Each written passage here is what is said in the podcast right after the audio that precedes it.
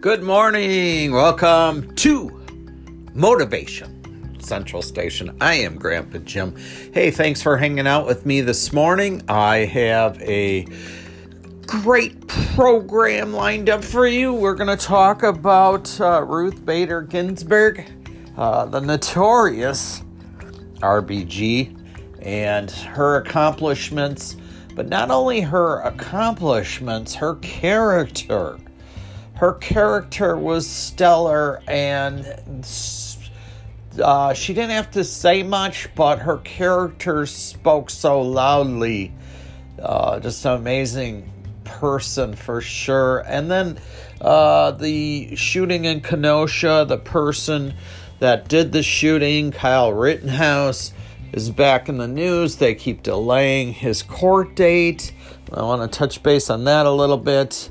And then I want to talk about um, the Trumper and uh, a couple of things um, that are in the news with him right now. So, you know, Ruth Bader Gin- Ginsburg, you know, here's, here's the deal with RBG is that when she first went to Harvard to become Harvard Law, the story goes that one of the law professors there, it might have been the dean of the school, decides to take them, uh, the nine women that were in that class that year, took them out for a dinner, and then at the dinner told them that you were taking up nine seats that could have been occupied by males. And that probably was such a dagger in her heart that from that point on, and that she was going to carry the torch for the ladies.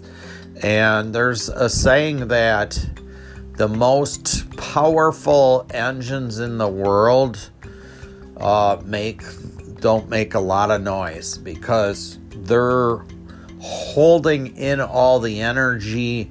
It's not escaping out of the motor. It's not leaking out of the motor through different cracks in it. It's just all stored inside. And she reminds me of that, that she was so um, quiet. But when she took a step forward, it was so sure footed that uh, she was going to accomplish her goals. And she was uh, there's that saying don't judge a book by its cover. Don't judge the fight of the dog uh, by its size. Like she had so much grit determination in that little frail frame of hers um, and uh, from all appearances she seemed to be quite uh, the um, woman back in the day. Like, um, very proud of who she was and that silent self esteem. And I'm going to fight this cause for many. You know, the old saying, speak softly and carry a big stick. She had no bigger stick than being on the Supreme Court and you know changing things for uh, i hope my granddaughters can only uh, turn out like her. It would just be you know amazing. And they're great young ladies now and i see beautiful things in their future. And um, but ruth really was a trailblazer. And i have to give props to mr clinton too for his selection uh, when he put her on the court, supposedly there were a lot of younger people uh, bidding for that spot, and um, the timing was right for her to, you know, they say the bird waits in the egg. So, in her heart, I'm sure these thoughts. I talk uh, when I teach young comedians. Um, I had the good fortune of performing with Lewis Black at a club in Chicago called Zanies. It's on North and Wells, just uh, half a block down from the world famous Second City. And I got to do a set with Lewis Black. If you don't know him, if you don't think you know him, you probably know him because he's got a lot of HBO specials, but he, he does a bunch of anger. And when I got to talk to him after that night of performing, uh, we were walking down Wells towards Second City, and I got to ask him a few questions. And he wasn't as big and as famous as he is now, but he was on his way for sure. He was working on The Daily Show at that time. And I asked him, you know, oh, how did you get what happened to me as I bombed miserably that night? And I, I would shout at the audience because I had so much fear going up in the crowds. I'm the last person that should ever be speaking in front of crowds, but I'm here to tell you if you do something long enough and you have enough passion for it, you will get over the fear and turn it into an asset. And so I. Uh, went up and I started, you know, yelling and screaming and and um, then uh, didn't get much reaction at all and then he went up later in the night and yelled and screamed so i was like why did it work for you and why didn't it work for me and he's like well you open the show and people aren't really ready for that kind of intensity and my act builds slowly i start with a little bit of anger and then I work up to the end, and then we got to talking, and I'm like, "Well, how'd you come up with that act?" And he said it took him 15 years. Uh, that he would go out every night, uh, not every night, every Saturday night in Chicago with a friend of his, and he didn't do well. Uh, and then one night he started yelling and screaming at the audiences, and he really killed it. And he said, um, the next week I was driving there, and they would go at midnight, which is really late for a comedy show even to start. and um, he um, asked his friend, Hey, I did well last week. What did I do? And he was like, You were yelling at the audience. And he said, From that point on, I've been yelling at the audience. So I tell a lot of people I work with, Do you have 15? Are you committed for 15 years? And Ruth Bader Ginsburg, uh, she was committed uh, for eternity, whatever it took. And um, it's so great uh, to have. Um, I don't remember, you know, I'm thinking of John Lewis here too, and I, I don't remember two people um, dying uh, and then having so much. Um, I don't want to say fair around it, but heartwarming, um, iconic. Um, you could just see their lives before them, and I'm looking forward to this Saturday night. CNN is doing a special on John Lewis, you know, called Good Trouble, you know, and I always liked his term on that and he was another one that just put his head down, literally. if you watch when he came across the bridge in, in Selma um, in the 60s, he was the first one in front of those lines, and he literally got clubbed over the head and got his his skull fractured. And then when they would go to other protests, he would be at the front of the line. That's to me, that's courage beyond belief. And these are things we can learn. So if you're having a hard time getting off the couch this morning, it, you know, think of I'm going to a protest tonight and I'm going to walk in front of the line. So if they can have courage to do something of that magnitude, right, we can get off the couch and we can not pick up the donut and we can go exercise and use it to empower us and to inspire us. And what dream do you have in your heart? What what uh, seed is in you? You know what is growing? What is that thing, that passion that you want to do and you want to achieve? Um, it's in there. You know, there's a saying: you become what you think about all day long, and so. Um, you know, um, Buddha meditated on truth, and he became the truth.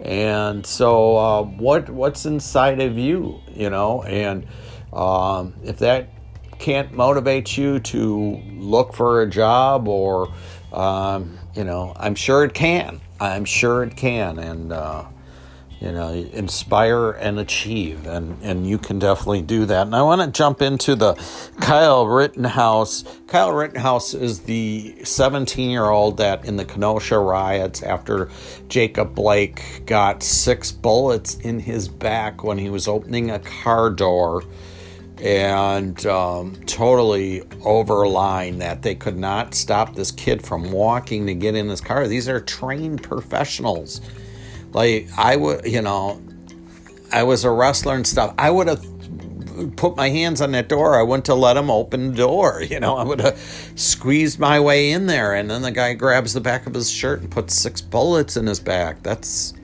that's murderous. You know, that person, and that guy hasn't been charged yet. What is wrong with these? Uh, why do these investigations take so long when it's so blatant? And now we have Kyle Rittenhouse, the 17 year old that has not been extradited from Illinois to Wisconsin yet.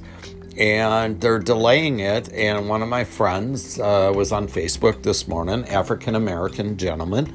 And he's, you know, he said, you know, if it was an African American person, that person would have been in court uh, six weeks ago when this all went down. You know, there is such a double standard. And if you don't see that, you just you you need to get educated. You need to go to areas of poverty and just hang out and observe and just see how police treat those communities. Um, you know, and uh, so anyway, this kid is not in court yet, and that's because, in my belief, this is my belief, is that the NRA, all these gun activists, all these uh, far right organizations are holding this kid up that had mental health issues. He beat up a female, a young girl, before he was at the rally. Shows up, they're getting out of their car to go to this rally, and they they run into some protesters. And this video is on YouTube and he beats up a girl before this all he was going there to look for a fight the kid was disturbed and to put him up that he was some type of iconic hero um, he had dropped out of high school and um, single mom and obviously there were issues in that house you know and gandhi said the fall of a nation begins in the home and um, so they are loading up on this kid like he's some type of icon, and he's not. And that's why we need to get the control on this country. And now I want to jump over to the Trumper. And I caught the 60 Minutes article on Pennsylvania, and Wisconsin is a mirror image of Pennsylvania. We're a flip state. Uh, we went for Obama. Um, and then Trump flipped the state by just a mere 20,000 votes. What's happening is in that article, the person that was the, the head of Philadelphia says, well, the Democratic ballots are coming in 17 to 1.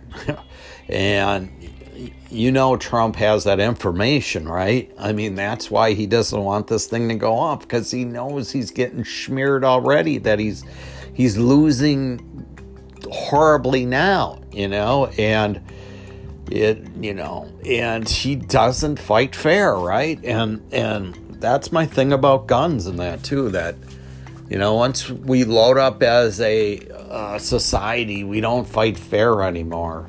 Um, I'll never forget this video where two girls were fighting and this young gentleman goes in to break up the fight, and one of the girls punches him accidentally. And he runs off and says, I'm going to get my gun and I'm coming back. Like, what? You know, you, you just say, no, hey, it was an accident. you know, the girl wasn't trying to hurt him.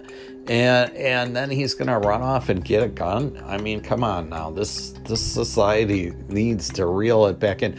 Nobody has the death the gun death totals like the United States. Not even close. I've written a few things on guns over my educational period. The first thing, one of the first term papers, I got thrown out of high school when I was 18, the day I turned 18. at night in my high school, the local college had classes. So I, uh, the second half of the year, while kids were in that school during the day, working on their high school, I was in there. I took a GED exam, and then I went. I was started doing spring semester in my own high school as college. I remember writing about a handgun, uh, handguns, and you were more likely uh, you know, people like 80% bought a handgun in case an intruder came into their home. And now I suppose they're carrying them in their car, and that's why these numbers are escalate, escalating too. Um, but the numbers with the guns um, jump so high, uh, they were more likely to be used in a suicide, um, hurting somebody else with it than they ever were for an intruder to come into the house. So that fear um, of having somebody come into your house uh, caused a lot of damage in you know other ways, and it was more. You were more likely to die in a small engine airplane, and most of us don't even go in small engine airplanes than you were to ever shoot an intruder with this uh, gun, you know. And so, um, mind blowing statistic. Uh, and then uh, just uh, 17 to 1, he knows he's getting smeared. He's losing profoundly. And um, so he wants to end the game, you know, and he's trying to, and he, he will stop at no cost as demonstrated already. So, anyway, I'm glad to be on here today. Um, had a vent a little bit. Venting is good, you know that. I know uh, we can all aspire to be like R- R- RBG and uh, John Lewis and uh, what is that passion? What is that thing that you want to bring into the material world? You know, you can do it. You can do it. And, uh, you know, and if you're looking to make a change, you, you know, sometimes it's just starting five minutes a day. You know, we all think we don't have enough time during the day, but you'll see if there's something you're really passionate about, you'll find that five minutes. So, hey, Thanks for hanging out with Grandpa Jim here on Motivation Central Station. Uh, anybody that listens to this podcast knows we're the do gooders. We want to go help others. Um, today I'm going to go to a recovery meeting reach out to a couple of social work clients and uh, try to help my wife out with some things around the home. And so, hey, have a wonderful, awesome day. Uh, actually, going to help a neighbor too that is um, having trouble. Uh, they're living in a new place and they need some help. They need somebody to help them uh, go talk with the old landlord and give the keys back. And um, they're fearful to do that on their own, and I volunteered to help. And um, that's going to be my good deed for the day. So uh, hopefully you can find a good deed to help somebody else out with. And uh, if you have nothing to give, uh, remember you can always give a smile to somebody. So have a wonderful, awesome day. And uh, if you like these types of podcasts, please hit subscribe. And I also have a Facebook page called Motivation Central Station. And recently put some uh, photographs of me and my grandson playing on a new school bus in the backyard that we created a little play area for him. So if you want to check out some cute, fun stuff, uh, check that out. And there's some other podcasts on there as well. And have a wonderful, awesome day.